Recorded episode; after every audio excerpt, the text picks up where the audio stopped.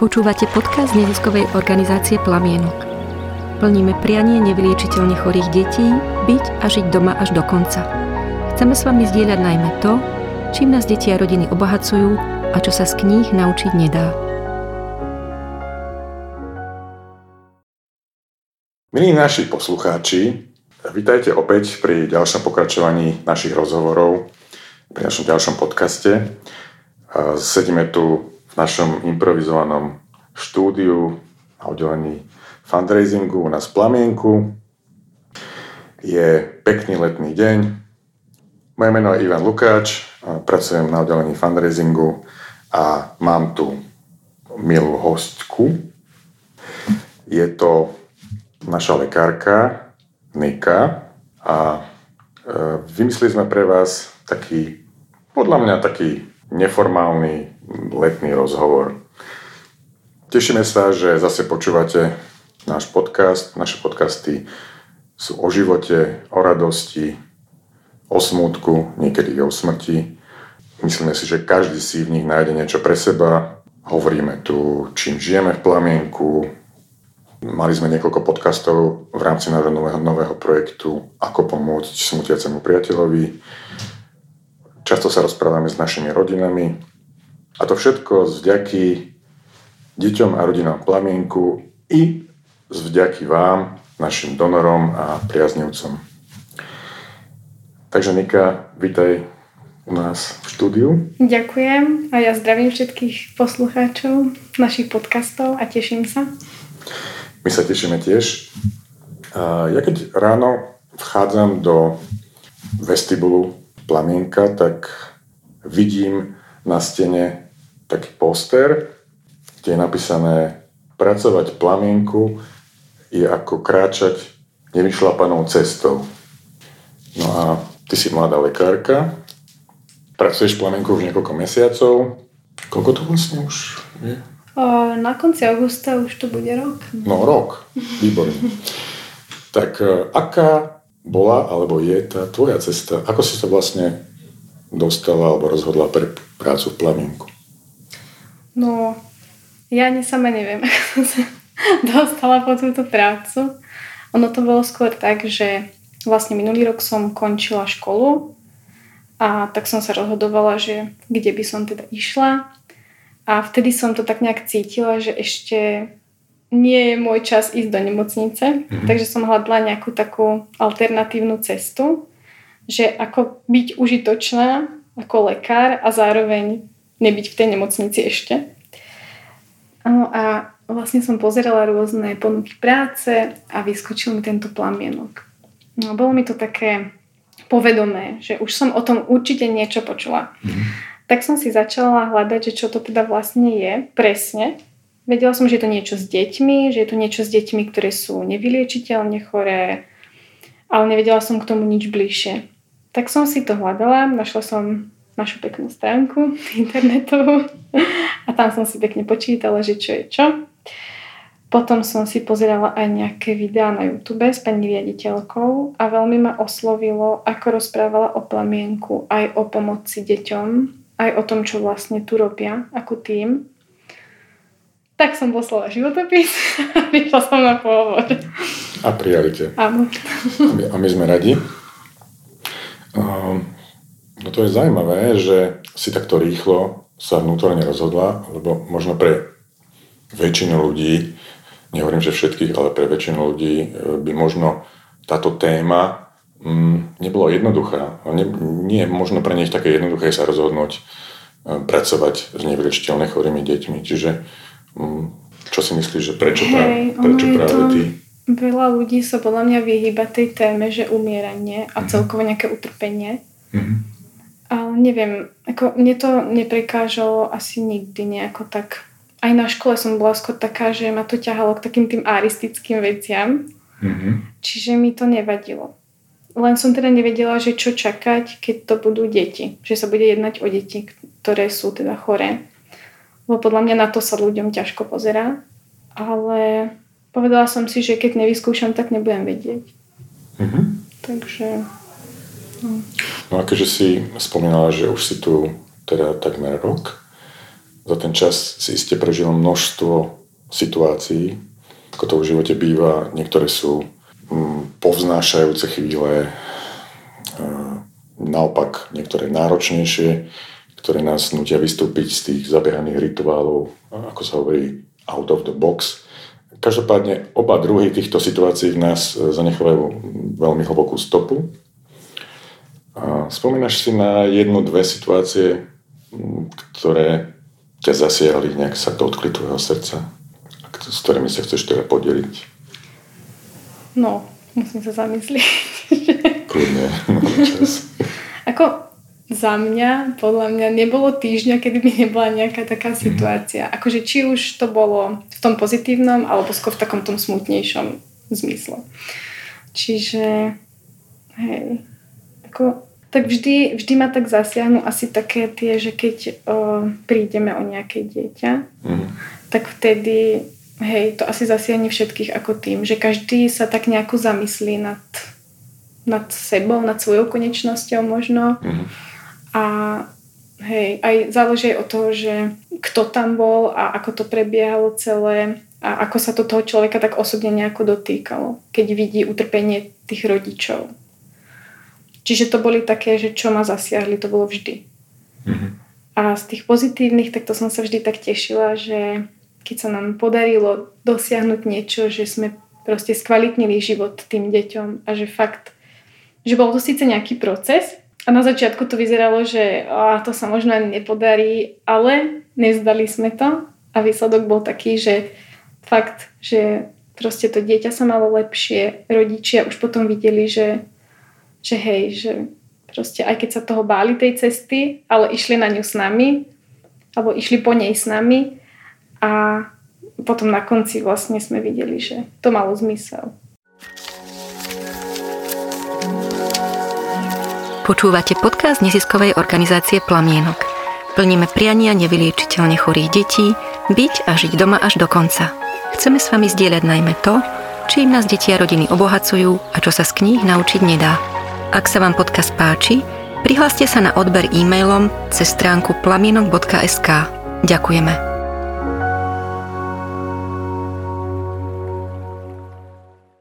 Nespomínaš si na nejaký, povedzme aj zábavný moment. Lebo, no, no, mnohé ľudia si myslia, um, to je, co si môžeme hovoriť o svojich skúsenostiach, že majú pocit, že plámienok je iba o smrti, umieraní, ale ako sa píše v našom slogane, viac života a menej bolesti. Takže hm, bola niekedy taká situácia, kedy si zažila aj takú radosť spolu s tou rodinou, že ste ju tak spoločne zdieľali, povedzme aj vtipnú situáciu. Nespomínaš si? No určite ich bolo veľa, musím sa zamyslieť. No pre mňa, akože, čo si osobne pamätám, tak, taká vtipná situácia, akože tak na tom interne smejeme, mm-hmm. že išla som meniť tracheostomickú kamilu to bola akože kanila, ktorou vlastne to dieťa potrebuje mať, aby mohol vlastne dýchať, keď má mhm. nejaké respiračné problémy. No, lenže teda akože moje skúsenosti s výmenou nejaké boli, ale stále som bola taká, že a, že ešte teda, ale dobre, že bolo to skôr o mne, že potrebujem sa ja prekonať akože ten môj vnútorný strach, lebo už som to mala za sebou niekoľkokrát, len no, to tak býva, že človek dokiaľ nemá taký pocit, že to má pevne v rukách, tak stále má mm-hmm. taký ten pocit, že no. no. Yeah. Takže som teda prišla na návštevu, tak sme sa nachystali, všetko. Akože nemal tam, nemal tam byť žiadny problém z toho, akože čo som aj videla, to okolie bolo pekné, akože nič, bolo to fakt len o mojom nejakom takom vnútornom strachu. No teraz som išla vymieňať tú kanilu a teraz my sme to chceli aj rodičov naučiť že aby to proste vedeli aj oni, keby sa niečo stalo doma, tak uh, aby to vedeli aj oni, keď tak spraviť. No a tak vlastne rodičia boli tiež taký trošku v strese. Ja som bola vnútorne v strese a musela sa tváriť, že nie som v strese. Ako profesionál. A teraz, jak som vybrala tú kanilu, tak som sa pozrela na to dieťa, to na mňa vyvolilo oči a ja že no, dobre. Musela som to proste tak zahrať, aby ja som ešte uklonila všetkých okolo. Takže to A potom som sa na tom tak zasmiela, že hej, že nič tam vlastne také nebolo na ten stres, ale tie tváre, aj, aj tá atmosféra, že sama som prežívala to, čo oni, ale nemohla som to dať najavo. Mm, jasne, rozumiem. Takže no. Hej, keď sa tak nad tým zamýšľam, že mm, vlastne ty si čerstvo vyštudovaná lekárka, po tom roku máš určite aj množstvo skúseností, ale v skutočnosti sa asi nedá úplne pripraviť na to, čo príde, pretože je to, je to ako rieka. Hej. Mm-hmm. Aj tie samotné deti v našej starostlivosti, ich stav sa mení v podstate z hodiny na hodinu. Presne, no. Že človek nikdy nevie, že čo, že čo sa môže zmeniť. Že jeden deň je tak, druhý deň je to už úplne inak. Hej, že človek tu musí byť aj taký flexibilný, že musí byť naučený, alebo teda nenaučený, ale pripravený na to, že mm-hmm. vážne sa to môže zmeniť z hodiny na hodinu.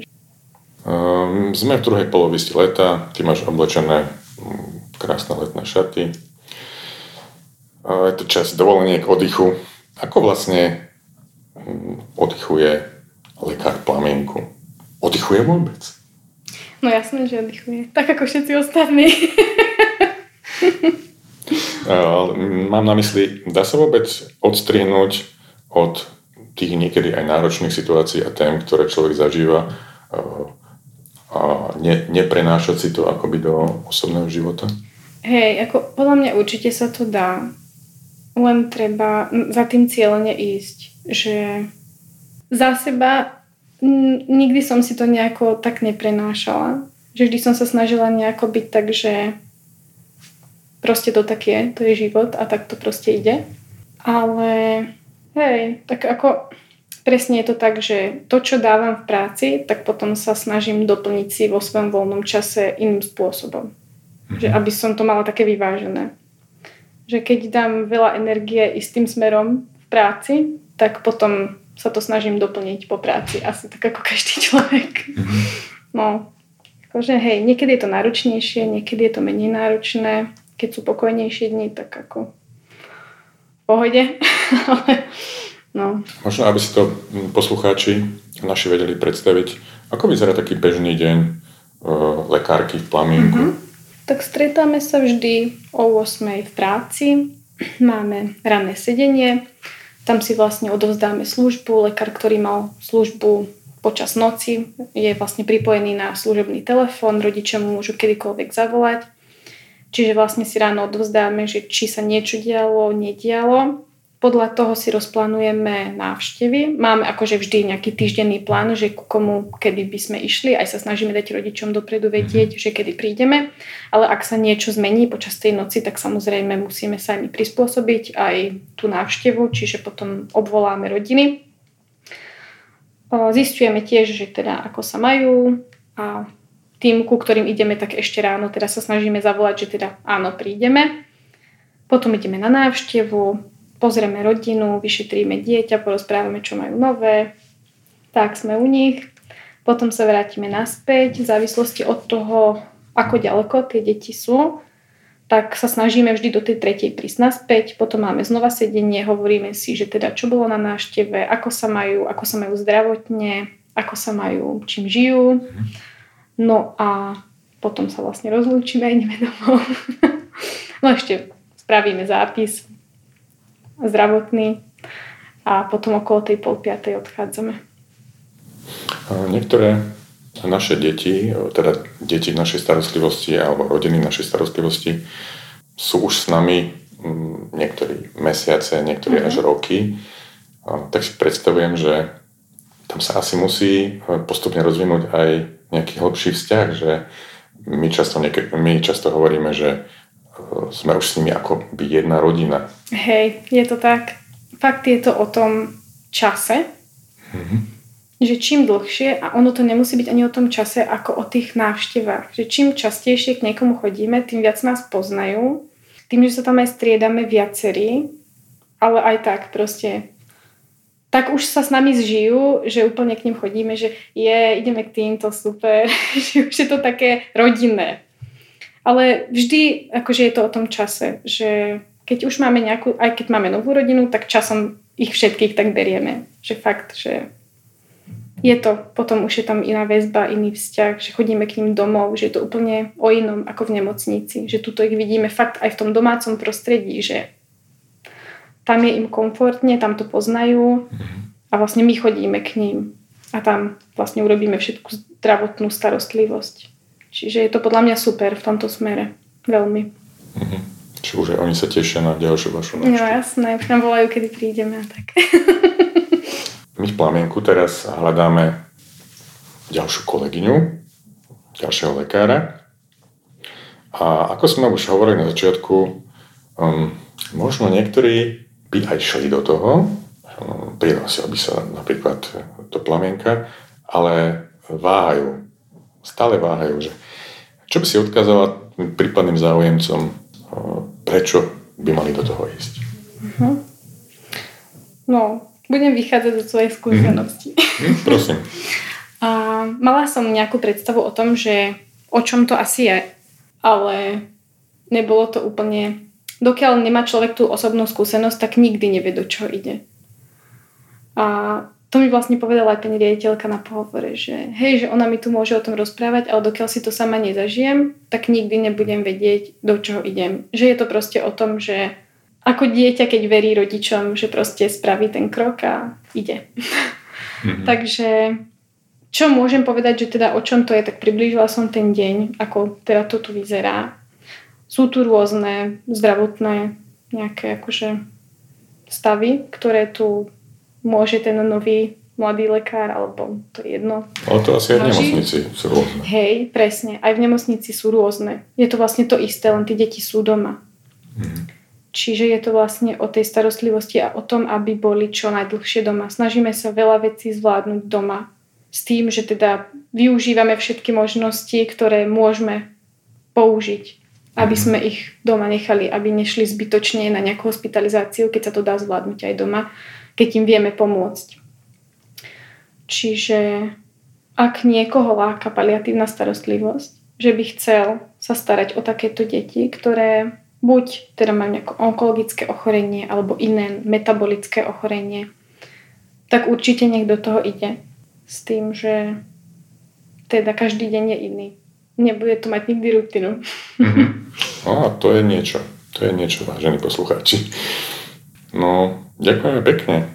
Ďakujem pekne, že si prišla. No, ja ďakujem tiež za pozvanie. Mhm, že si sa otvorila nám, ostatným poslucháčom. A vy, vážení poslucháči, ak sa vám náš podcast páčil, prosím, šírte ho ďalej. Ďakujeme, že ste nás počúvali.